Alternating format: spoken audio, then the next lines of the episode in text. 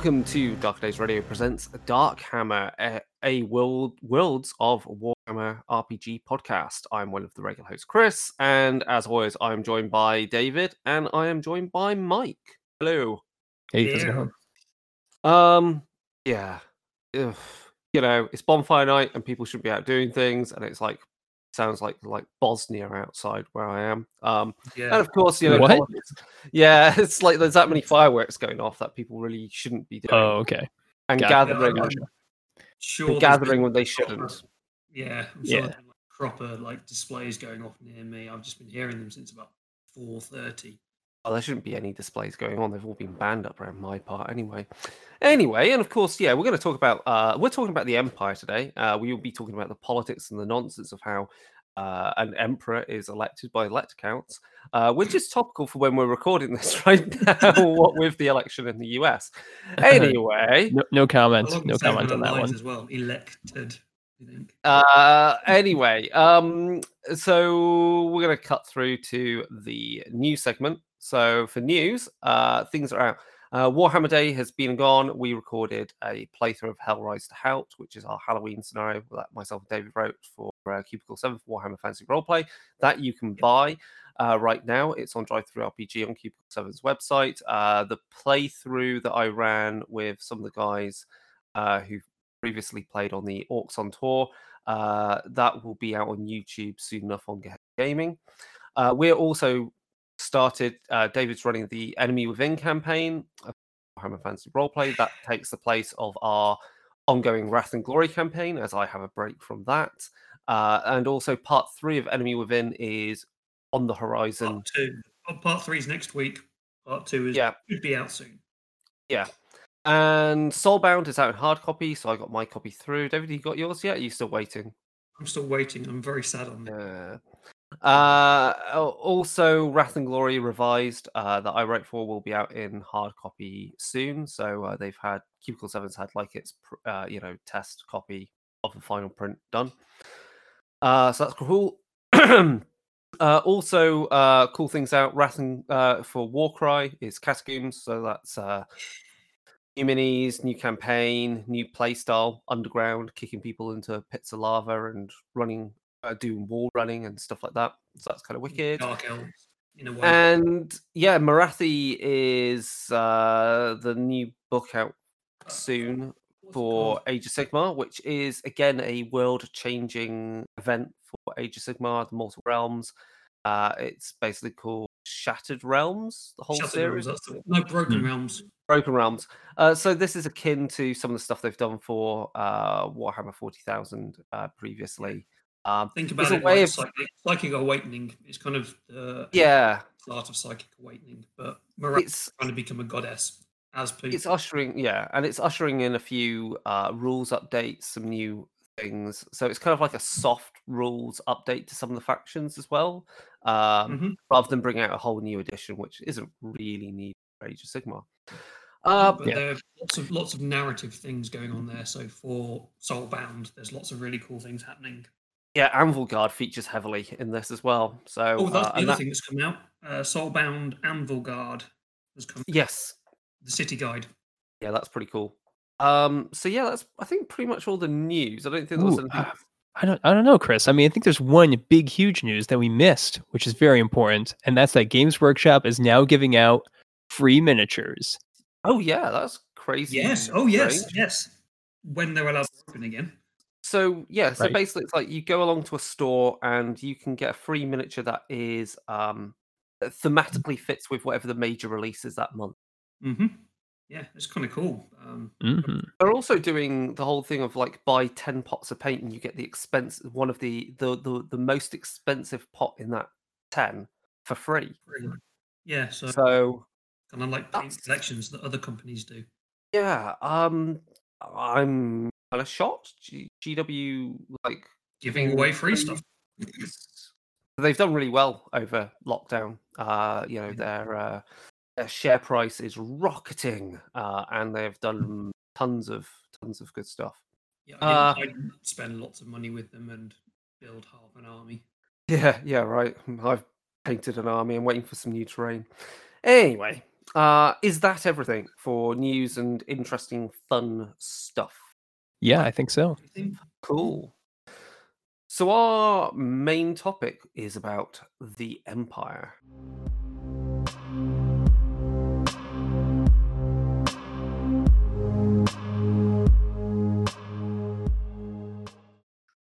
Okay, so uh, why are we doing the Empire? Well, uh, it fits with what we're playing right now uh, for the stream games. And the Empire is, of course, the default, predominant, major element of the setting of Warhammer Fantasy ro- Roleplay. Warhammer Fantasy, the Old World, the forthcoming kind of reboot of the um, tabletop game.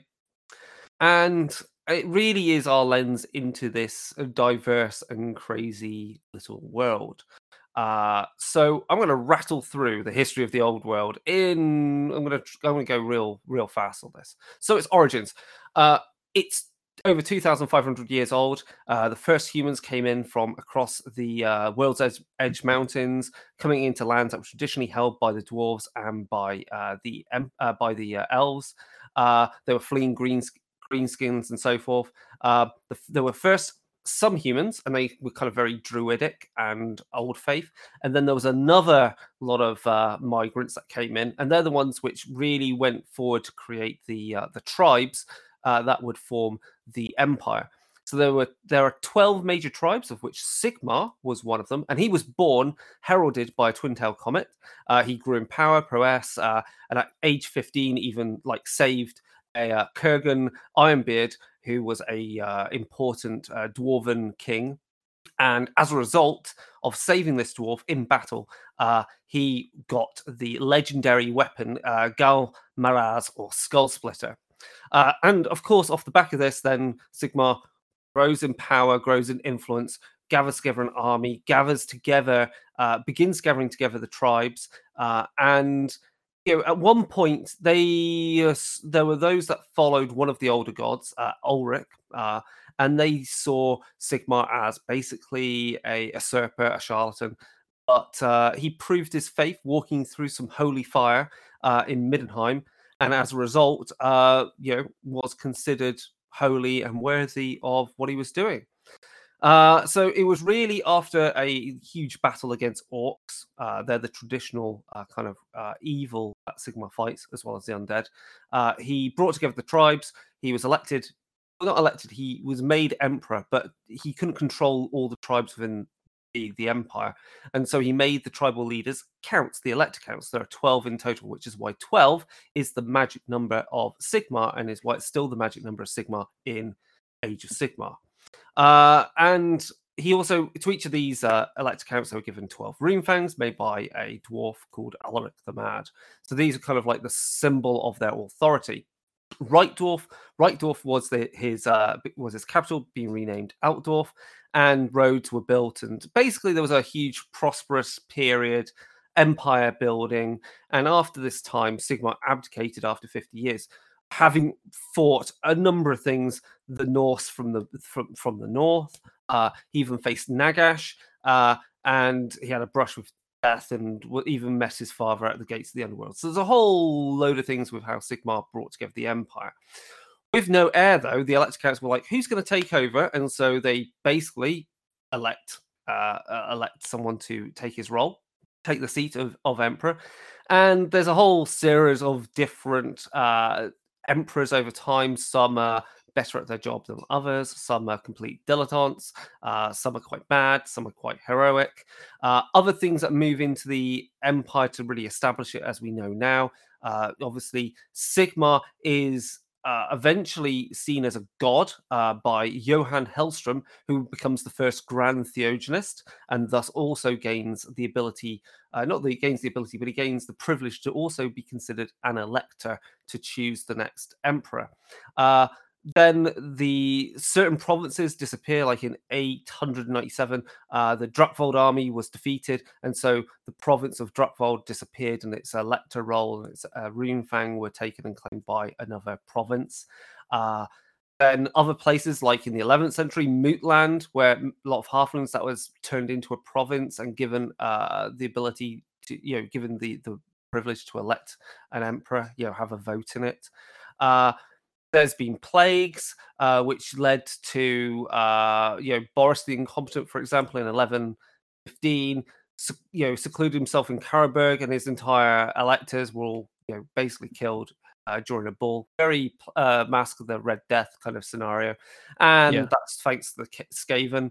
Skaven's attacks. So there's the whole Skaven War, uh, but they were defeated by Mandred von Zelt of Middenheim, who broke it, broke them. Who became Mandred, uh, Mandred the First Skaven Slayer, and pretty major. And this is a really interesting historical time period. You could set your games of Warhammer Fantasy because only one third of the empire survived during this point. And Skaven are not something that's considered a myth; they are real out there, and people accept they're real. So you could really change the flavor of your Warhammer Fantasy roleplay games for the empire if you set it there. Obviously, the Skaven, being the arch bastards they are, took revenge and stabbed Mandred. One knife for each of the council of the Horned Rat, other than the Great Horned Rat. So twelve knives stabbed into him. Pretty brutal. Which leads us to, and this is a major feature of, obviously, Warhammer the Old World from uh, Forge World slash Specialist Games, is the time of Three Emperors. So we basically have a situation where there's a Grand Duke in Stirland who claimed the title in Nuln. Basically declares herself emperor. You have the Grand Duchess Attila of uh, Talabakland, who declares herself empress, uh, and you get some other people claiming to be emperors, like Grand Duke Heinrich of Midland, and they all are trying to claim it, and then their ans- then their um, their own heirs try to claim claim it. So there's this ongoing period uh, for almost like about a good five hundred thousand years uh, where there is no singular emperor. Uh, Runefang of Druckvold is kept in Middenheim, stolen and taken to Nuln, because obviously it's a symbol of uh, of uh, power. And then pretty major event, again, another cool time period to look at historical Warhammer, is sixteen eighty-one in Sylvania. Uh, basically, Nagash returns in sixteen sixty-six uh, after having been previously defeated by uh, Sigmar. And it, it leads to Sylvania being uh, a hotbed, a nest of vampirism and uh, the undead. And as a result, Sylvania uh, beca- tried to become independent of Stirland during the Night of Restless Dead. Uh, there's some other things where Ostermark became independent as well. The realm of Solon was destroyed and absorbed into Wissenland. So again, this is something we see throughout the em- Uh, the history of the empire, and something that the emperor does is they can dissolve or form new provinces, remove electors, uh, create new ones, create new titles. Um, so that's quite uh, interesting. Obviously, this political turmoil is uh, really a problem because obviously there's roving bands of orcs. We've already said undead. Uh, and the, the at one point, uh, the Grand Theogonist just declares the office of emperor vacant. Which leads us to the year nineteen ninety-nine, our favourite year in the entire history of uh, mm-hmm. the Old World, oh, yeah. because Mordheim gets struck by a uh, comet. Mordheim was the capital of Ostermark. And then this, you know, it's a long time that Mordheim is about as the city of the damned. You can go back to our episode of Mordheim to learn more about that city. But following that, we have, or leading up to that event as well, we have Vlad von Carstein is now a vampire in seventeen ninety-seven, marrying Isabella von Drac, taking control of Sylvania from Otto von Drac. Um, and then for two hundred years, he t- takes different guises until in twenty ten, so after Mordheim, he leads his vampire war. So you've got Mordheim struck. You've got three emperors. You've got inter-rivalry within the empire, civil war. And now you've got freaking vampires and a vampire army. which were, And he was slain by... Uh, the Master of the Knights of the White Wolf in twenty twenty-five, then came back, like you do, before being slain during the Siege of Altdorf by Prince Ludwig, who, uh, um, oh no, he, well, uh, sorry, he got slain by the Prince Ludwig, he fell, and then, I think, did I put slain? No, slain by the Grand Theogonist. So, yeah, Vlad just doesn't seem to die, mostly due to his cast iron uh, ring. Conrad, though, takes up the mantle, does more of this stuff. Uh, he gets cut down, um, and then there's more unrest because after Conrad is chief archbastard of the end of the Old World, we find out, if we go all the way to that, is Manfred von Karstein, who was eventually stopped uh, by the Grand Theogonist at the time, Kurt the Third, uh, at the Battle of Hellfen. Following that, we then get Asavar Kul. So we get the real first proper great chaos invasion of the north. Basically lays waste to Kislev, Erengrad, Prague, uh, Kislev the realm, rather than Kislev the city. Mm-hmm. Uh, Nuln is taken over by the Magi, a Tzeentch cult, and this is then stopped. This cult is then stopped by the rise of Magnus von Bil- uh, Bildhofen, who's the noble and Sigmarite priest, and was foretold by a twin-tailed comet. Uh, and Magnus liberates Nuln, leads a crusade across the empire, uh, gets the um, gets recognized by the R. Ulric, the chief priest of the cult of Ulric, and then they lead this, you know, this this army, uh, this crusade north to Kislev, and along the way at uh, Talaberheim, they meet three high elves, Teclis, Finrear, and Yertal. And basically, this is the this is the moment where before where magic was considered heresy, illegal, something to a crime, uh, they realized magic was the only. Magnus realized magic was the one way to defeat chaos. They're joined by the dwarves, uh, and Uh, eventually, they save Kislev. Magnus slays uh, Asavar Kul, and uh, as a result, is declared emperor. And following that, Mordheim is leveled. He returns, you know, and establishes with Teclis the colleges of Magnus uh, magic in um, Altdorf. Magnus rules for sixty-five years. New program of rebuilding, education, political reform, weaponry, magic. Uh, some political things, you know, rise of new city-states uh, as places like Nuln and, and so forth are declared independent. Which really brings us to the modern age, because that's twenty-three, uh, uh, twenty-three oh two is basically the Chaos Invasion. So not that long ago by uh, current Warhammer uh, timelines. The modern age, Magnus, his brother, is denied the throne. There's a whole series of new emperors. Again, typical political bribery and all that erodes the uh, the power base of the the emperor, until finally we get really the current emperor Karl Franz, I believe Karl Franz the Second, uh, and that he's declared emperor in twenty-five oh two, which pretty much brings us up to where Warhammer Fantasy Roleplay uh, is set currently. If you're playing modern Warhammer Fantasy, but again, you know, you could easily play during the time of Mordheim and the Three Emperors, and, you know, highly recommend that time period. It changes, you know, witchcraft is is is outlawed, um, firearms are much rarer, or you could play during the time period of where Magnus the Pious is around and be part of that Grand Crusade, uh, or you could be there for the Vampire Wars, uh, potentially even witnessing or witnessing the might of Nagash. Uh, there's a lot of Of historical flashpoints which you can make use of. That's the history of the empire done. So I will hand over to what do we want to talk about next, because we've spoken about the history of it, but the empire has a flavor and character of its own, which influences how we depict it and use it in our games. Yeah, definitely. Well, first off, Chris, well done on going through that history so fast. That was uh, yeah, that's really impressive in a very short period of time. Well done. Yeah, yeah. You can tell I got into the end times. You can tell I've given lectures before. I've got to squeeze all this content in no time to these students. Anyway, yeah. How are we going to, what, what do we want to talk about first? Uh, well, I mean, I think, so going over the history, and, uh, you know, people probably recognize a lot of the uh, the style of names and styles of, uh, uh, of like locations. And it's, it's pretty obvious that the uh, Empire of Sigmar is largely a stand-in uh, for the uh, Holy Roman Empire in our real world's history, uh, which is really useful to know, uh, because if you're ever just kind of scratching your head and like, I'm not sure exactly how this works, I don't know, you know, particularly how the economics might work, um, you could just check on Wikipedia, how did it work in the Holy Roman Empire? And you'd probably be pretty close, um, which is just a, a pretty simple way to to go about things if you're just preparing a Warhammer Fantasy Roleplay session. If you're writing the books, however, uh, obviously you guys have to do some other research into uh, previous stuff.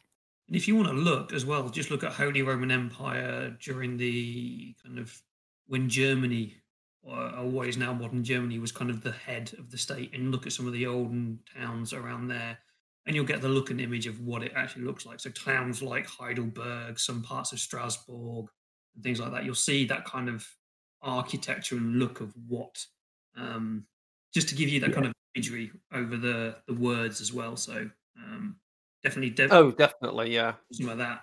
Yeah. Um, you can also stylistically get some inspiration. I mean, um, places like Regensburg uh, is a mm. historical, a medieval historical town uh, in Germany. Uh, you could also look at, um, I mean, it's a bit more Baroque in its design, but the palace in, um, uh, where is it? I, I, my mind's gone a blank suddenly.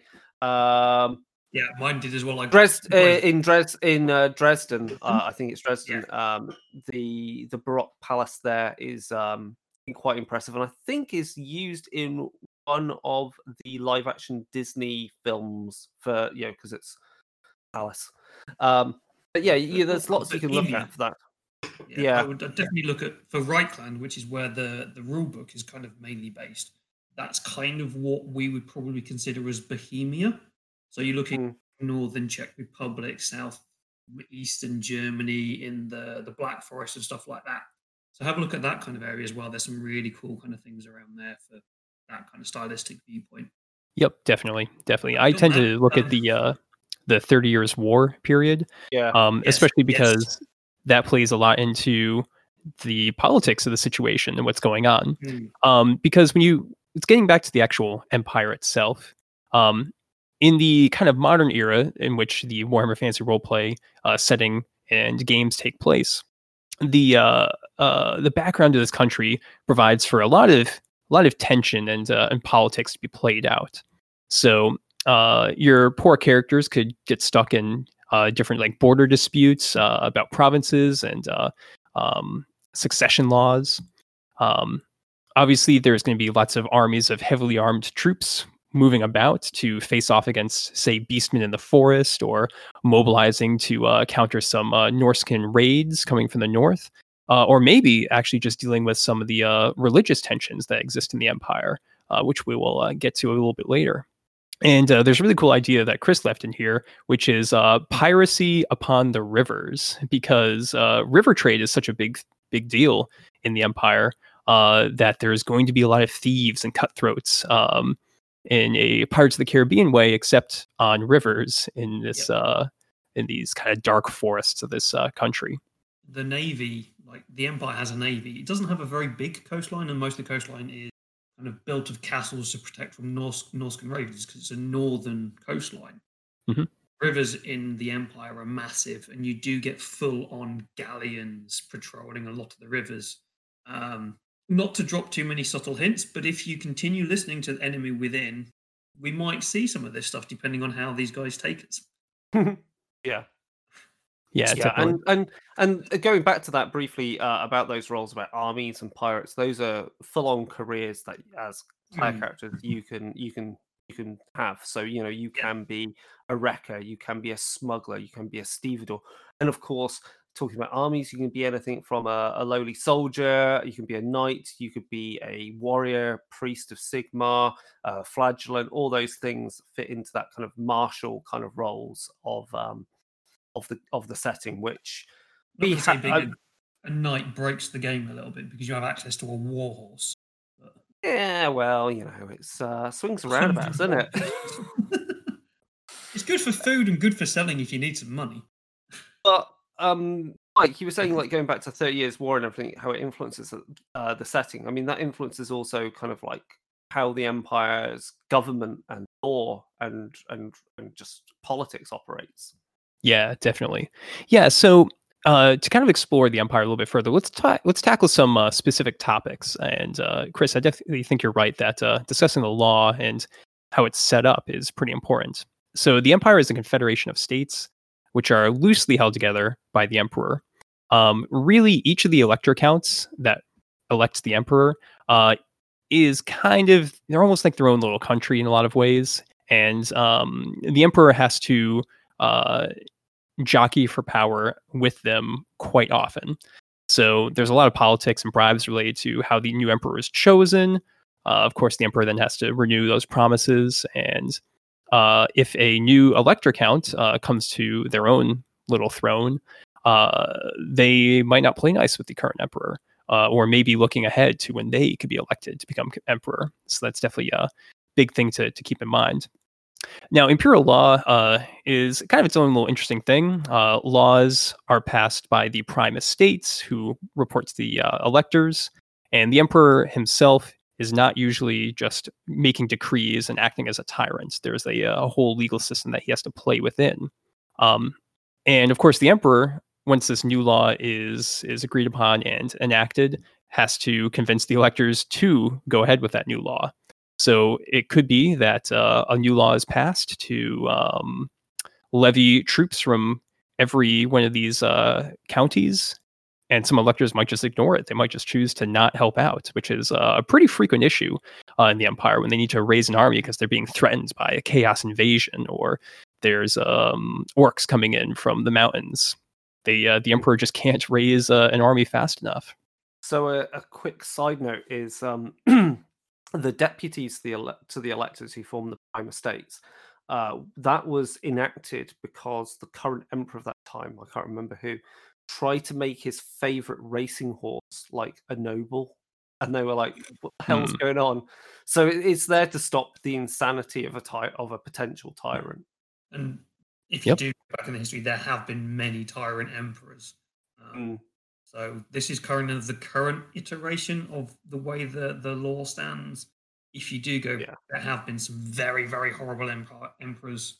Um, kind of it kind of fits in a little bit with some of the Sylvania stuff as well. There was some certain nasty stuff happened to cause some of that. So but anyway, we'll carry on with modern times and we'll delve into Sylvania when we do vampires, I think.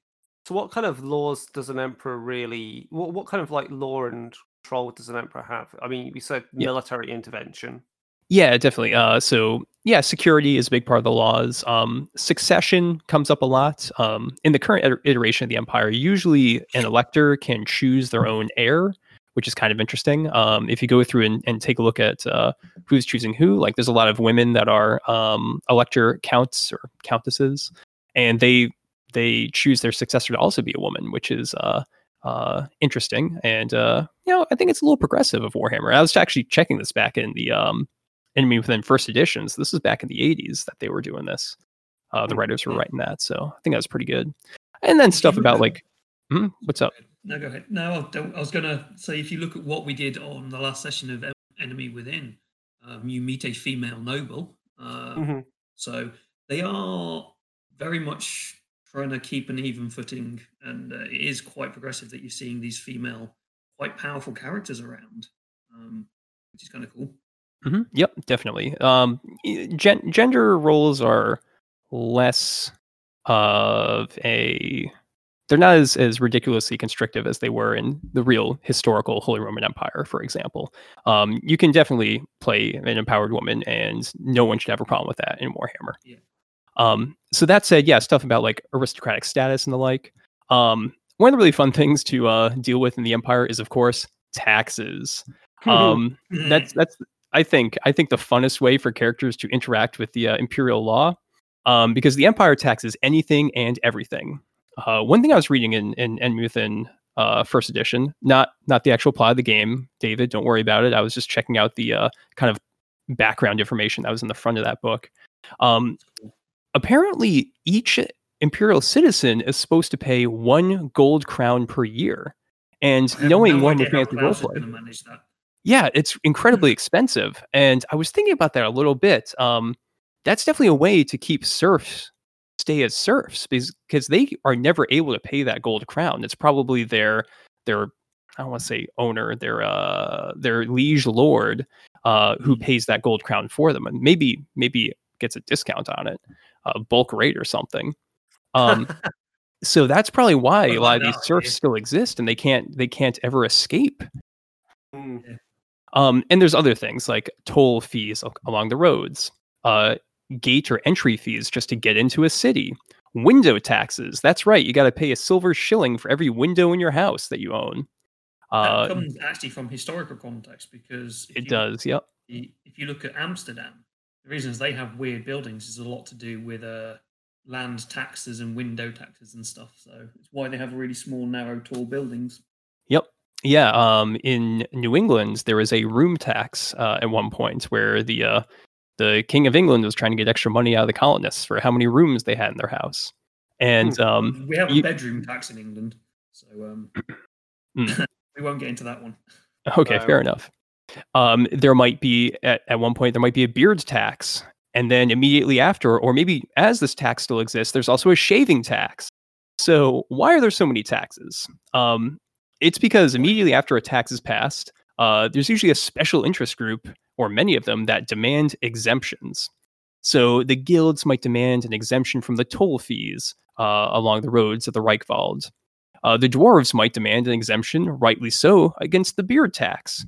And this means that the tax, despite being passed, uh, you know, it doesn't have the desired windfall. So immediately they need to make a new tax to uh, try to get more money. And of course, special interests step in again, and the song and dance continues with more and more taxes.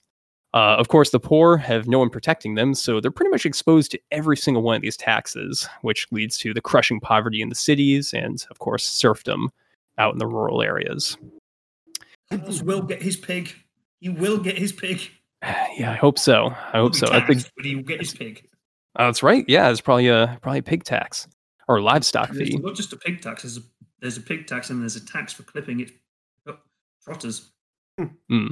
Anyway, so moving on, uh, some of the more unique uh, laws, of course, are things like magic and heresy. So um, magic is heavily, heavily regulated in the Empire still.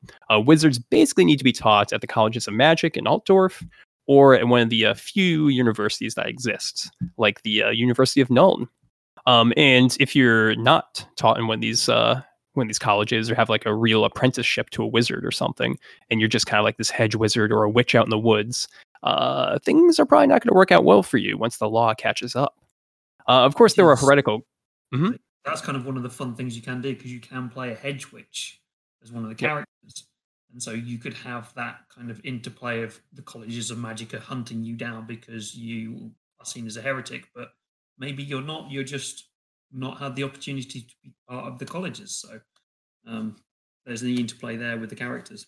Mm-hmm. Also, it also lends itself to, uh, again, highlighting the difference between certain regions of the mm. Empire, where, say, the Old Faith uh, still exists. So that's really talking more about the Elder Gods uh, and people that follow that and, po- and follow those old ways. So uh, especially if you move more and more away from the the cities and the larger towns, uh, you know, hedge wizardry would be maybe a little bit more accepted because you know they're the local wise woman. Uh, though, of course, as Mike will explain, uh, hedge wizardry could quite easily just be a cover for something far, far darker. Yeah. And again, it relates back to, um, especially in England during the witch trials, witches were accepted up to, um, in all the small villages because they were the healers. And then James the First came along and went, yeah, no, I don't like this. And so he killed them all. Um, mm. But witches were still an accepted part of the main religion of the of the British Isles at the time. So you're seeing a lot of crossovers with medieval Europe within even these base ideas. But yeah, her- heretical cult, cult, cult eh, words, heretical cults. Off you go, Mike. Yeah, so that's a big concern, of course, is these uh, these heretics out there worshipping the ruinous powers, or maybe working with necromancers, uh, raising the uh, the dead. Um, these keep springing up throughout the Empire, and uh, they're a real problem. So, of course, these unsanctioned sorcerers and heretical cults are brought to justice, uh, more often than not, by the witch hunters of the Holy Order of the Templars of Sigmar. And boy, do they look cool. They're also, you know... pretty mean dudes, but uh, you know, not particularly pleasant, friendly people, but they get the job done. Indeed, indeed, and it's actually interesting, uh, Chris. You're bringing up that um, there's some of these like old faith witches and the like out in the woods who are probably getting their their they could be getting like spells and other magical powers from more like um, uh, priestly or god sources, but uh, to a witch hunter, they might not be able to tell the difference between them and a uh, and a, a chaos cultist or a uh, a rogue wizard, so well, they're probably just going to end up getting torched anyway. Some of the witches might even not might think that they're getting it from their old gods, but Zench works in strange ways. So, uh, yeah, indeed, yeah, um, and it's it, you know it, that's something to look at, is that these old cult, you know the, these uh, heretical cults will obviously initially may well start somewhere where there are less prying eyes and where they can develop inroads then into more mm. um, civilized uh, places. Um, and then, like you were saying, with um, with other things to do with, like we we spoke about pirates. So uh, and we're talking about imperial law. So is there anything like the police? Who do we turn to when for regular for dealing with regular crime? I say regular crimes. What happens even when if someone wants mm. to murder someone? Yeah, definitely. So the peace is usually maintained by the local road wardens. If you're out on some of the highways of the Empire, uh, the road warden would uh, be the one who's just kind of patrolling around, making sure there's no problems, and probably collecting some like tolls and fees along the way. Or, of course, there's going to be some uh, some local thugs that are called the City Watch. Um, so when you're in a more urban environment, that's who you'll be dealing with. And usually, you know, it's pretty easy to bribe your way out of minor infractions. You know, it can be just like an on-the-spot fine, in quotation marks. Um, uh, and beyond that, if you actually get in real trouble, you're taken to jail, uh, taken to debtor's prison. That's still a thing in the Empire. Uh, there are imperial courts uh, in each of the major cities, which have ju- uh, judges in each of them, which are appointed by the Emperor. These are expensive. Um, yeah. Hmm. These aren't, they're not cheap. They are dragged out and they are expensive. This is not, if you want to go to court in the Empire, you better be prepared to, to be forking out a lot, of, a lot of money. And that's not just in court fees, that's in bribes as well. So you're definitely looking at um, your normal person is either going to pay the bribe or go to the stocks. Mm. Yeah. And I think um, that's, that's actually quite interesting. It's because Uh, status is an important thing about in Warhammer Fantasy Roleplay. Like each character has a, a status, either they're br- uh, bronze, silver, or gold, and then they have a number associated with it, which is not only associ- associated with how much money they make from their profession, or their holdings, mm. or whatever. Uh, that has influ- influence on social interactions, and that leads us to a point of, like, as you were saying, like courts are expensive. So also related to that is if, say, a Uh, if there was a fight between, say, let's just take, for example, some uh, a mine and a Bretonian. Uh, well, I was going to say like a noble. Uh, a fight broke out, but some for whatever reason between a noble and a merchant, right?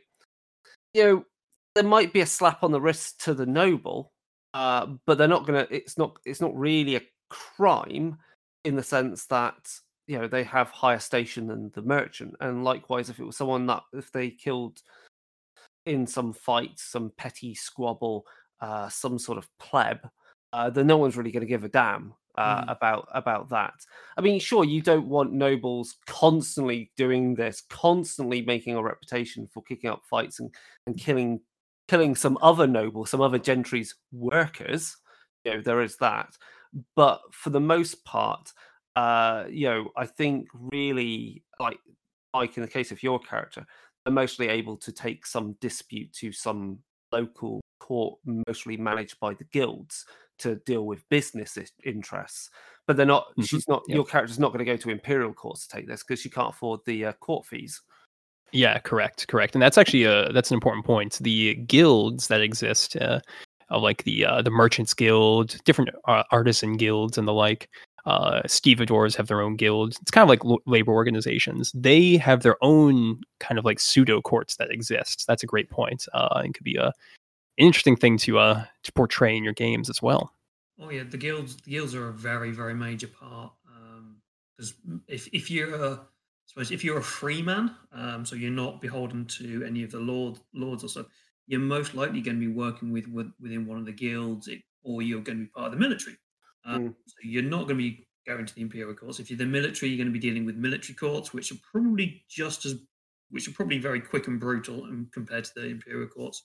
The guilds, each guild will have its own set of rules and laws. Um, and each guild probably spends a lot of time arguing with other guilds over the. Mostly also has membership fees, right? Anyway.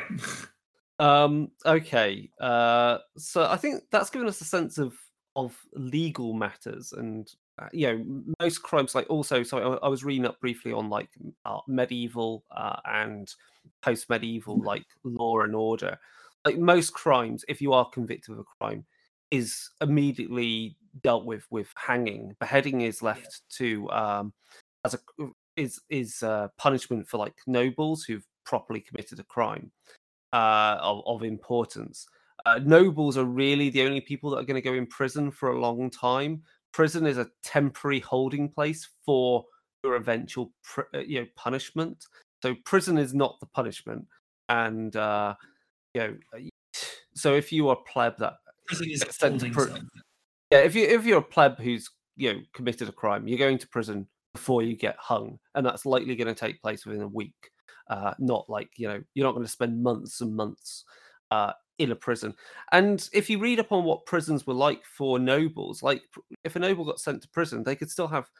Uh, they could still pretty much draw, uh, I say, money from their lands. They could still have visitors and quite a lot. They would still actually have quite a few freedoms. They just weren't allowed to leave prison. Kind of more uh, of a house arrest kind of thing. Yeah. Uh, so uh, what next do we want to chat about? Um, so what else have we got here? So we've got... Structure of the Empire? Because uh, that, we like, had... kind of very... Shall I do this bit quickly, and then we can talk about yeah, economics? Yeah, go for it. Okay, not gonna, so... The, the, the em- not going to be coming into the game, so... Yeah. So the Emperor has a cabinet, which is obviously filled with people that deal with matters of state, monetary, religious. These are all have titles associated with them, but, you know, they're his private cabinet, because uh, one man can't do all things. Then there's the Primestates, as we said, they're deputies to the Elector Councils, also ambassadors as well, and they'll be... They will move where... the Emperor is. So the so Altdorf is not the capital of the Empire. It's the capital right now. Uh, so when a new Emperor comes to power, they will likely move the court to their city uh, state or their capital city of their province. Uh, the provinces are divided into counties and baronies and leagues. So you get this whole, you know, uh, fiefdoms and, and uh, you know, there's always someone that you have to talk to to kind of sort out something else over here. So if you have a problem with a borders dispute with some some uh some town elder on the border of your province, you have to go up first and talk to mo- most likely the Elector Count, who then will sort it out for you and mediate that. Uh obviously that means the people of the Empire, and this huge conversation you just we're not going to cover ever, but the, it, everywhere has its own kind of ancestry and culture. So if you choose not to run Warhammer Fantasy in the Reichland, have a bit of a read around, either in the old books or the books that are published, or have a look at the wikis and try and get some flavour into the culture of of those places. Um, yeah. They might even have a different style of government. Uh, they might have actually a little bit more democracy. Uh, uh, there are also the the point we're also making is that there are provinces and city-states. So uh, like Nuln is based in... Uh, which province is Nuln in? Nordland? I don't know, no. But it's a city-state. It's it's just a city-state. Yeah. Uh, and and city-states also have their own military and economic political power, as well as provinces. So an, an elector for, or ruler for each of these regions is expected to maintain an army for, for that area. Which really brings us on to, I think, we'll talk about economics. So it, what's there really to say about the economics of the Empire? We've already said there's taxes. Yeah, I mean, uh, there's not. Just to give you kind of a feel for for what the Empire was like or is like in this in this setting. Um, it's a major trade hub for the world, just because it has a large population and it's um pretty affluent. Um, it also has a really robust internal economy because of all the internal trade that's easy to do and pretty cheap to do. Um, you know, there's there's good roads and they're pretty flat. Um, there's also, of course, the riverboats um, and this whole network of rivers. This basically, you know, super highway um, where you can just float goods around for uh, for pretty cheap. Um, but the Empire is also really fun to portray in this game because it's kind of this nation that's at the cusp of the Industrial evolution, uh, Revolution, but it can never actually seem to get there, uh, which is probably due to all the hideous monsters in the woods and all these invasions by horrific monsters from the chaos wastes to the north. Also, uh, my family doesn't exist in this world, so that's half the issue. Mm. As a um, Joseph Whitworth. Indeed, indeed. Um, but yeah, you can have a fun time exploring all this new technology uh, and how it has effects on society. Uh, so like printing presses were just invented. The uh, uh, high levels or advanced careers of the agitator will have to have a, a printing press as one of their trappings. Um, so you can explore, you know, written word being spread much further and uh, how that can be used for political reasons. Um, There's steam tanks in the Imperial Army and literal mechanical horses. Um, so there's some really interesting kind of steampunk sort of things that you can explore as well and uh, and play around with.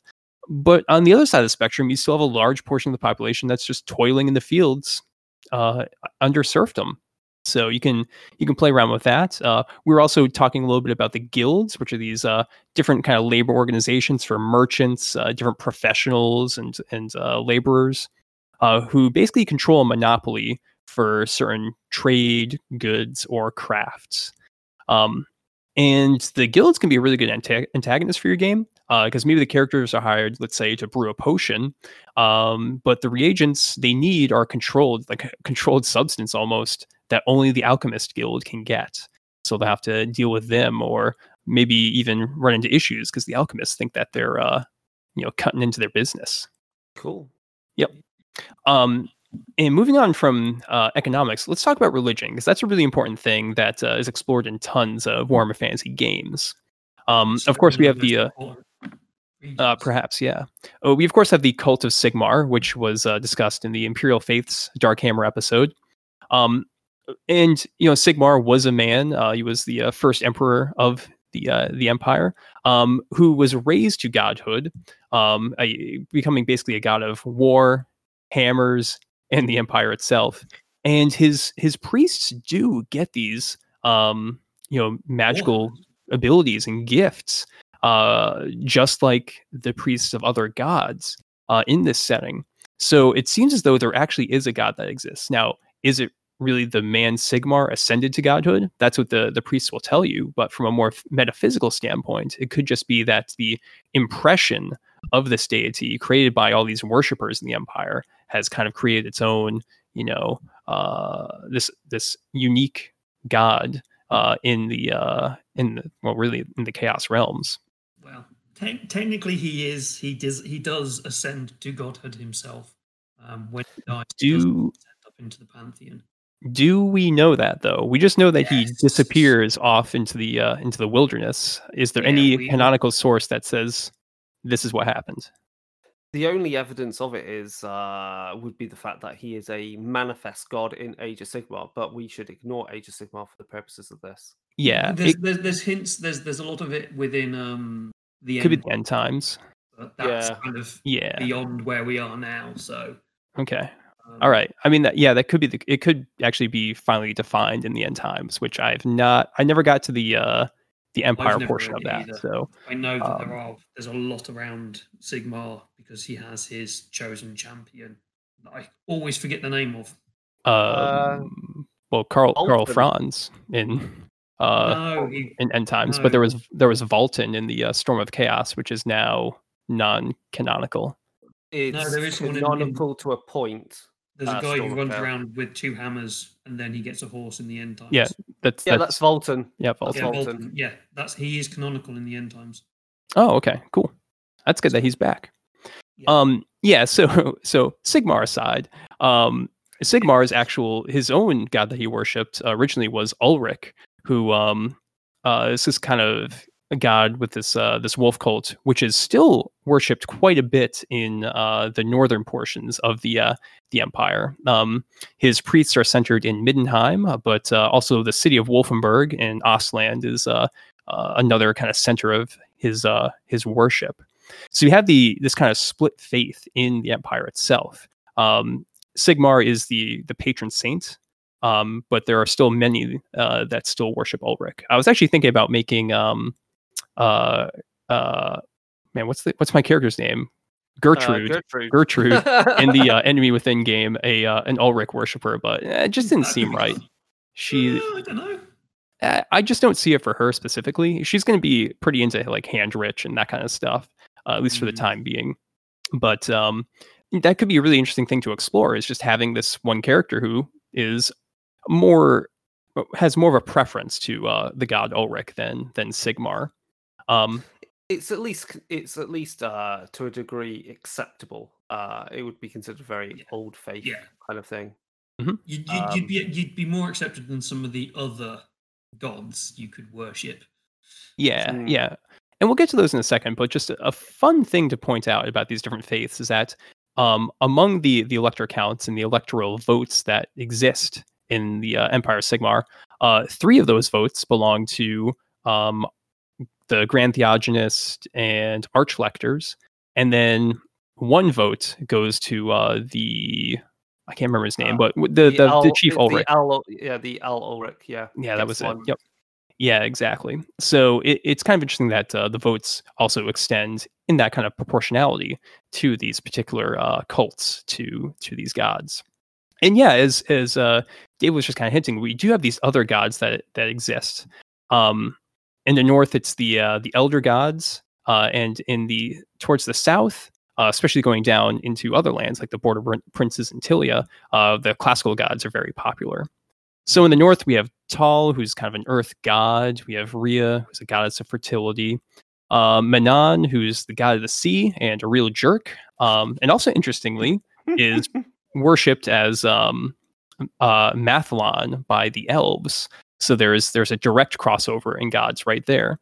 Uh, Ulric, we... Crossover into Age of Sigmar, so...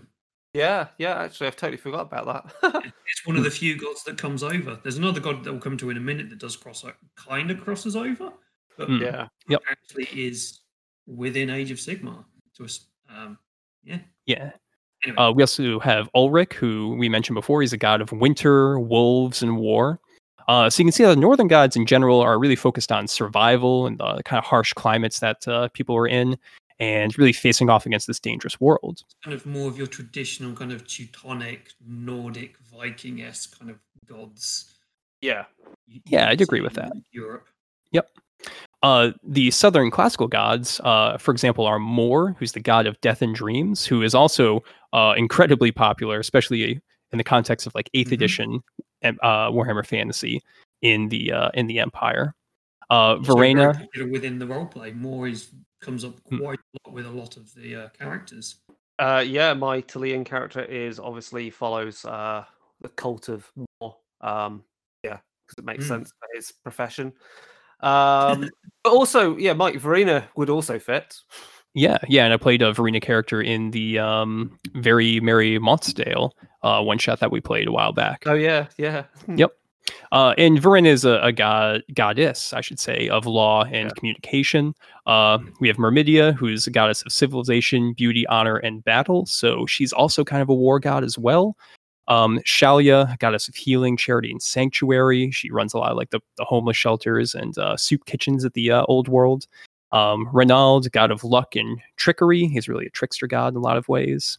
And then, of course, Cain, who I know uh, David really wanted to talk about, who's the god of murder and also a, another elf god.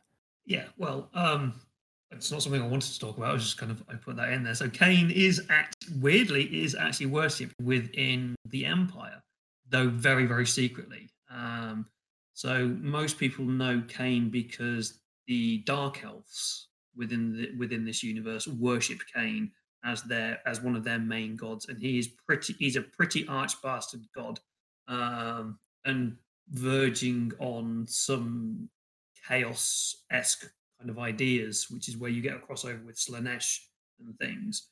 But yeah, he's pretty much a god of murder and death and all things horrible and stabby. Um, and it is exactly the same god that the Dark Elves worship, um, hence it's not particularly seen as quite favourable within the Empire. Because who thinks worshipping a god of murder is a good idea? Uh, nope. Uh, I think uh, I think Cain cults would probably be definitely pretty persecuted. Uh, witch hunters would probably go after them if they oh, caught so. caught wind of them. Um, but yeah, overall, the, the southern classical gods tend to be focused uh, a lot on society and ensuring that nation states can continue to function. You can see there's a lot about civilization, uh, helping people, communication. Um, and uh, uh, trickery with Renald. Renald's kind of an outlier there. uh, he's a bit. He's a, he reminds me of um. Ham? No, Hermes. Hermes. Oh yeah.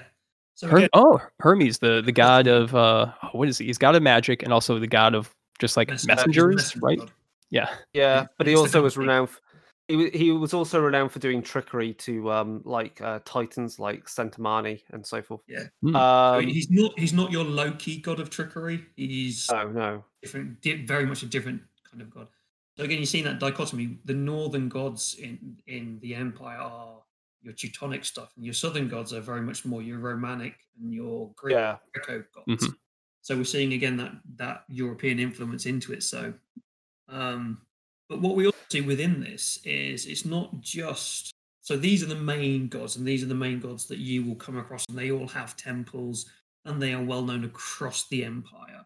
Um, but what you get is, um, much again like Europe within those times, is each individual region and local locality will have its own individual belief set. Um, and so in within the actual core book, they actually have a section on gods of the Right Clan itself. So you do get regional pantheons. So the gods of the Right Clan, um, got the book open here. We've got examples of, I'm going to absolutely butcher these names, so I do apologise. Uh, Bogenauer, who is a god of, uh, so uh, boatmen, merchants, and uh, Bogenhafeners. So Bogenhafen hmm. is a town within the Reichland. You have Borkback, who uh, you get agitators, politicians, and lawyers worshipping him. Clio is uh, followed by scholars. Dyruth is a goddess and is followed by women folk. Uh, kind of offerings are generally fruit, honey, and menses.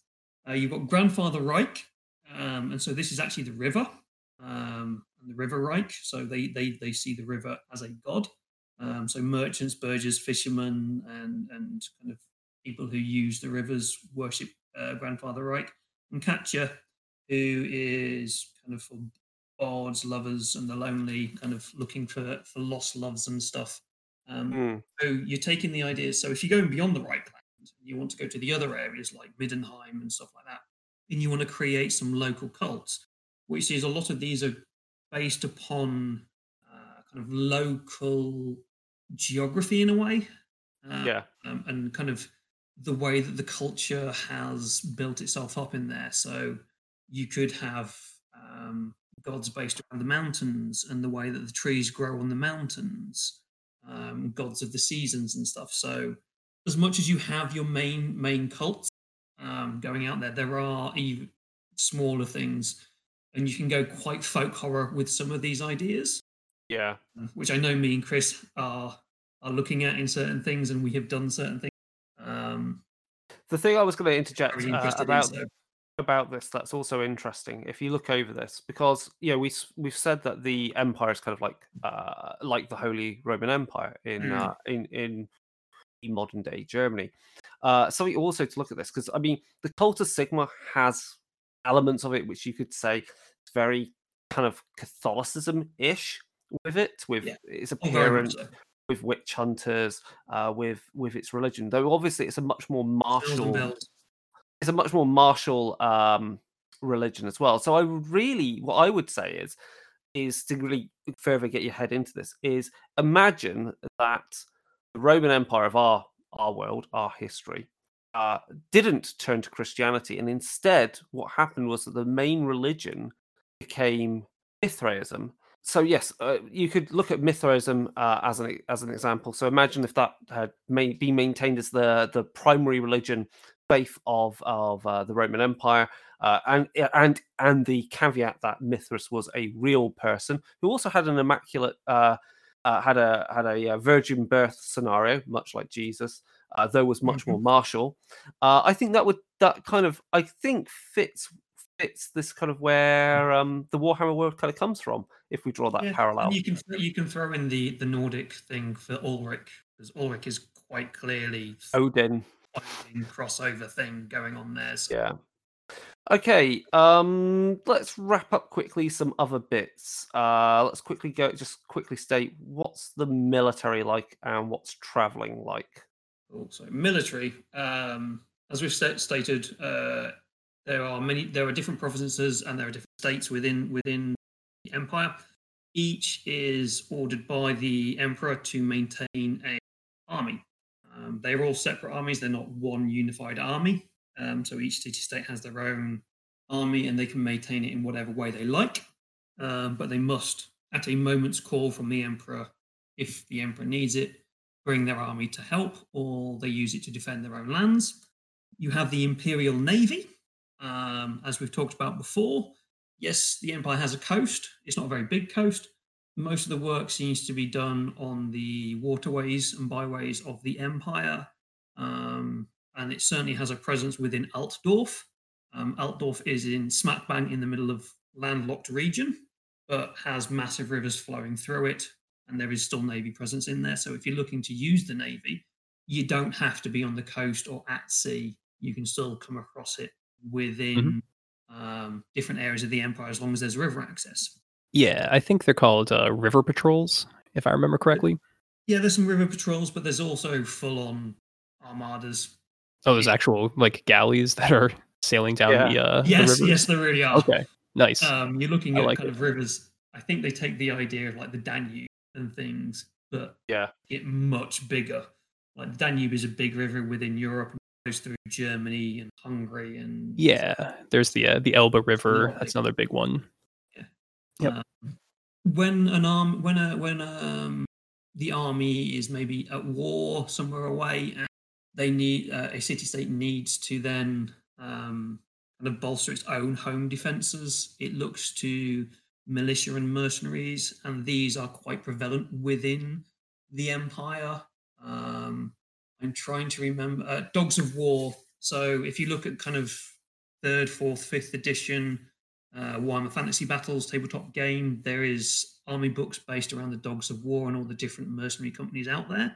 Um, and these come from all kinds of regions. Um, there are ones from Tilia. There are ones from, I think there's some some from Arabe. Um, I'm trying to remember some of the other places. Uh, there's the Bearmen of whatever that mm-hmm. are basically yeah. Norse. There's um, yeah. Lumpen Kroops, Lumpen Kroops Fighting Cocks, the halfling mercenary group. Mm. Yes, yes, there's halflings. Um, and there's, there's so there's lots of different things out there. So um, you do have these other support kind of networks that kind of are hired by um, the city state or the province that they're in. Uh, and they can add a nice little bit of flavor to your game. Maybe you come across one of these mercenary groups or one of these militia groups, and they're like, yeah, we want to bring you into us and go fight for us, or um, we think you're one of the baddies. It's like, and then you start to fight them. And it's like, yeah, but we're not getting paid enough to die, so we'll run away. Um, mm. But the, one of the major things that a lot of people seem to to miss, um, and this isn't, um, I am going to bring in Age of Sigmar here, and I am going to bring in my uh, my mild annoyance at certain parts of Age of Sigmar. I used to be an Empire player in Warhammer Fantasy, and I had a really brilliant knightly armor army. Um, this no longer exists in Sol, uh, Age of Sigmar and the Cities of Sigmar armies. There are no more knightly armies, and it really annoys me. But anyway, there's really like yeah, you, no, can't use, you can't use the exist. kits anymore. Nope, the kits don't exist at all. What, those are like some of the best kits ever. Yeah, I know. They don't exist. Oh my gosh. It's very much gripes at a lot of people. And you don't you can't even have the mecha- uh, the general on the mechanic. He doesn't exist. That model doesn't exist anymore. And it's like, that's a classic model. But anyway, let's go into what knightly orders actually are and why I'm so annoyed that they don't exist. So knightly orders are your stereotypical image of a knight in shining armor on a horse. The horse is covered in metal barding. The, the the rider is covered in full metal plate, and they ride to war on these massive war horses and are your big hitters. Um, they are generally the, the noble sons, uh, the sons of nobles, and they've been sent off to war to prove themselves. Um, but because war horses and armor and plate is so expensive within the Empire, A lot of no, a lot of nobles, excuse me, a lot of nobles can't actually afford to kit them out.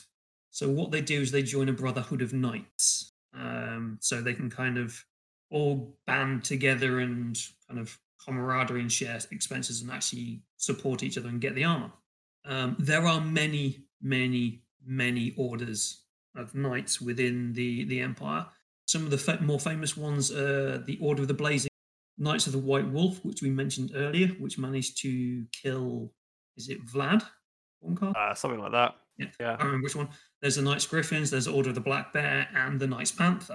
The Knights Panther are famous because they went down to Arabe and they fought uh, some wars, wars down in Arabe against Nagash.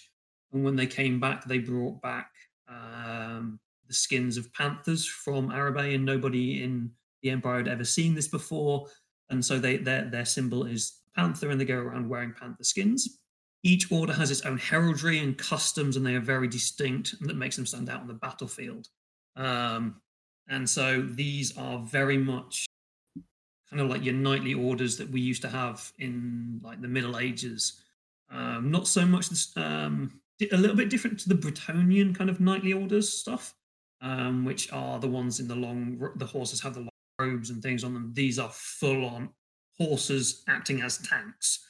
Mm-hmm. Um, And I absolutely loved them, and I had a Knights of the White Wolf army, and I am so sad that I cannot have a Knights of the White Wolf esque thing in Age of Sigmar, and it makes me very sad, and it hurts.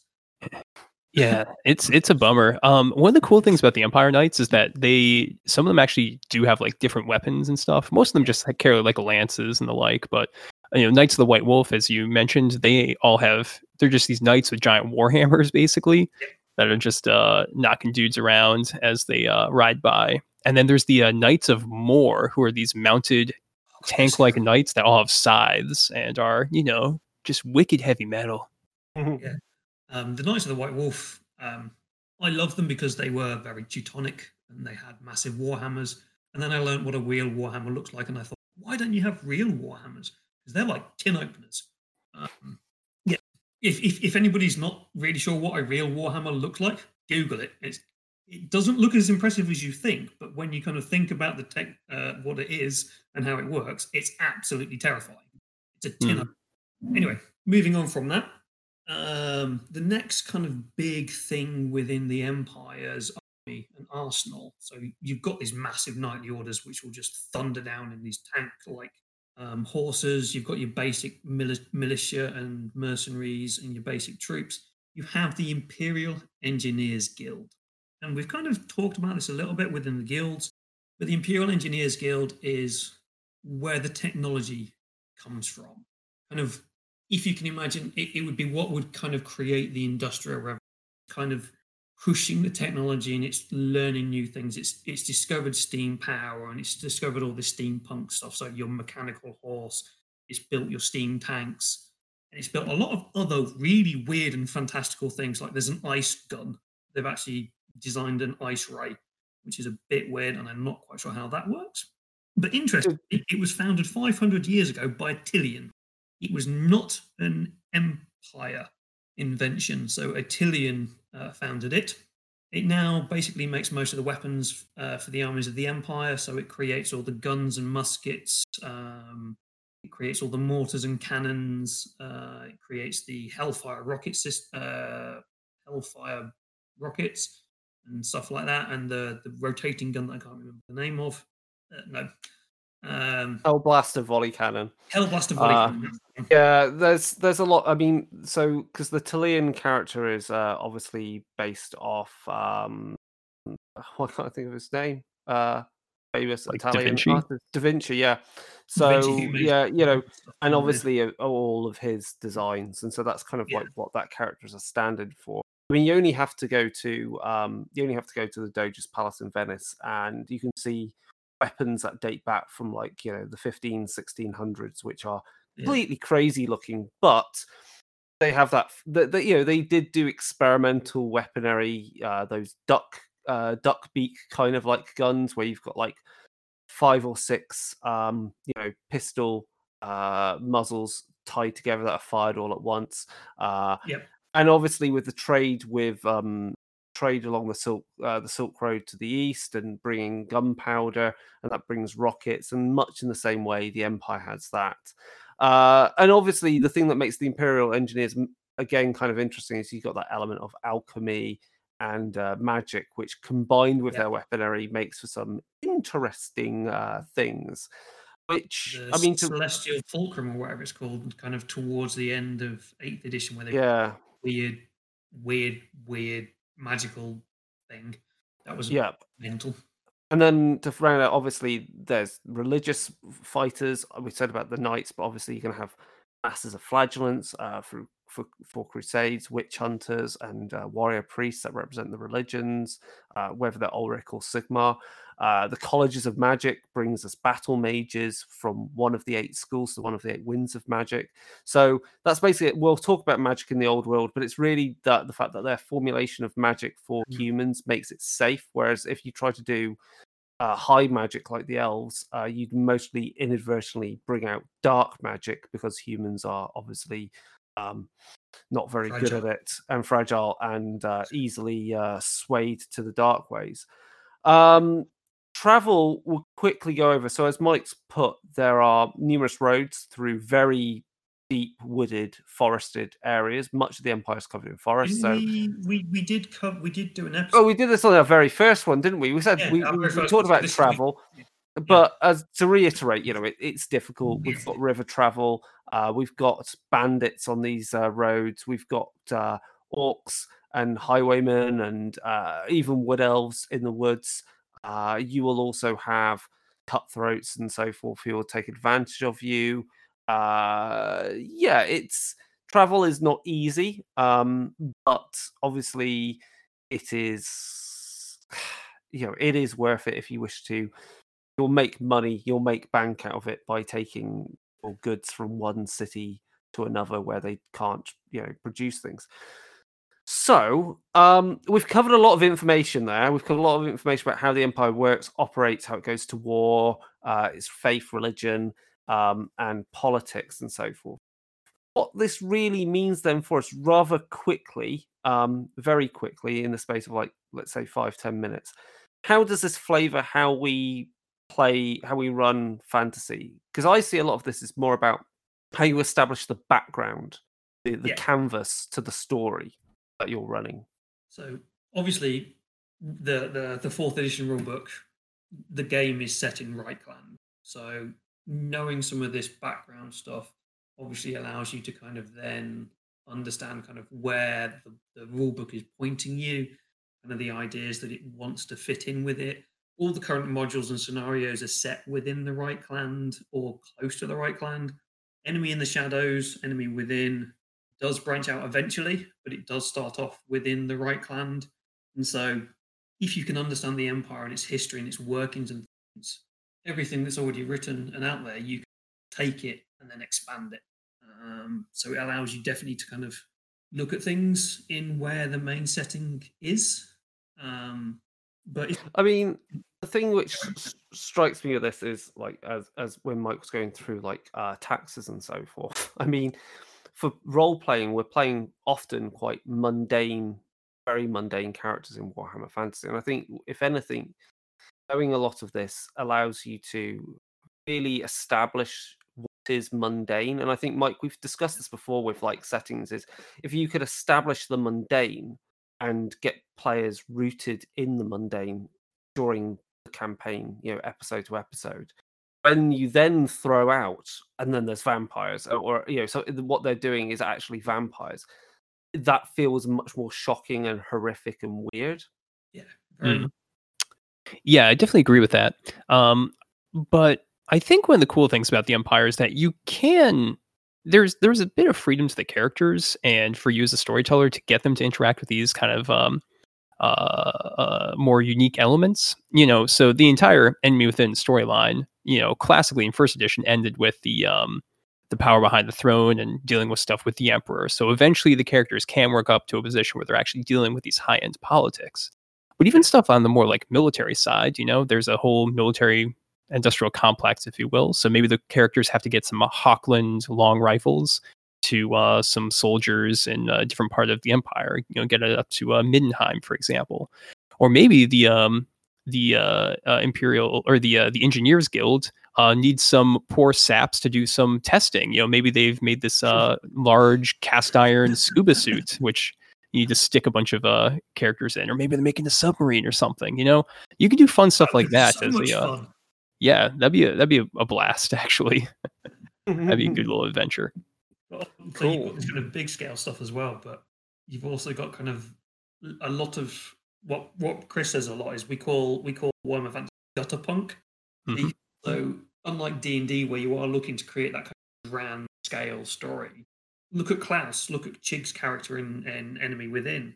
You can go for a proper, proper peasant and have a fun, little bit of fun with have have everybody some have have everybody as peasants. And how do they deal with this bloke who's come in and tried to charge them taxes? So you could go from such a very, very base level of that all the way up to um, some of the stuff where you would end up dealing with the, the the guilds, and then up to the elect accounts, and then further up like that. There's this whole plethora of levels that you can actually play with in fantasy roleplay. Um, and I love the fact that you can actually play a pleasant peasant who has probably never seen a gold coin in their entire life, or doesn't yeah. know what they are. I think also the setting quite happily accommodates gothic horror. Mm. Uh, so, you know, I think, Mike, you're a big fan of like Curse of Strahd for like D and D. I think mm-hmm. you can take a lot of the lessons learned from that and apply them to Warhammer Fantasy, whether it, whether it is, you know, you're up against a necromancer in some old castle. Uh, obviously, you can look at Drachenfels and take you that. Drachenfels is the key there, isn't it? Yeah, Sylvania, Mordheim itself has gothic elements, uh, and I believe there's actually a uh, you know there's likely with alchemy and stuff you could likely put in like strange Frankenstein type monsters that I think thematically fits the uh, the Empire and so forth. So you know sure. then we look at things like you know Headless Horseman, which is in Hellrise to Halt, which is classic yeah. kind of gothic kind of horror. Uh, you can do ghost stories quite happily. Uh, and then you can go all the way back to your more classic kind of fantasy where you've got, you know, orcs and goblins in the mines and you're helping the dwarves out because, you know, that's what you do. You're friends with dwarves. That's what the Cult of Sigmar is, does. It's part of its creed is, you know, helping, befriending the dwarves. So yes, I think there's, there's a lot of scope. To remember. Within the Empire, a... Sigmar helped the dwarves out. And so the dwarves are obliged to help the Empire, but are very grudgingly helping the Empire. And there's a very big book of grudges about this entire thing, um, yeah, which we can de- deal with deal with when we talk about that. Um, but bring yeah, I think I was going to say I think we were at the out of time here because there's a lot of stuff we could go over, yeah. but there's a lot of breadth to the Empire. I think that's the main thing, yeah. uh, yes. and so tonally. Much. Thematically, you can do a lot with the setting. Mm. Um, and as I say, you can go from the very bottom all the way to the very top, grand politics or just, you know, dealing with the guilds or who stole your sheep. And it was actually Beastman. Um, uh, and, uh, and that's kind of fun. Um, but to wrap up, obviously, again, thanks, Mike and Dave, for going through this. If people have more questions and topics they want us to cover on Dark Hammer, please contact us at uh, darkdaysradio at gmail dot com. Uh, you can find us this episode and previous ones at w w w dot darker dash days dot org. You can find us on Twitter at Darker Days Radio and Instagram and on Facebook. You can talk on our Discord and talk about Warhammer there. Uh, and of course, if you want to watch us play this setting, you can go over to Gehenna Gaming's Twitch and YouTube, where you'll find previous episodes of the campaign, and you will find the playthrough of Hellrise to Halt. And you can head over to Cubicle seven's website and on DriveThruRPG, where you can find Hellrise to Halt, and that is the download right now for a measly five dollars, just five dollars. It looks four dollars. Oh well, there you go. Um, so we're going to finish there. Uh, so thanks again, guys, and uh, that was that was fun. yeah. We did a lot in a very short period of time. Yeah, uh, that was crazy.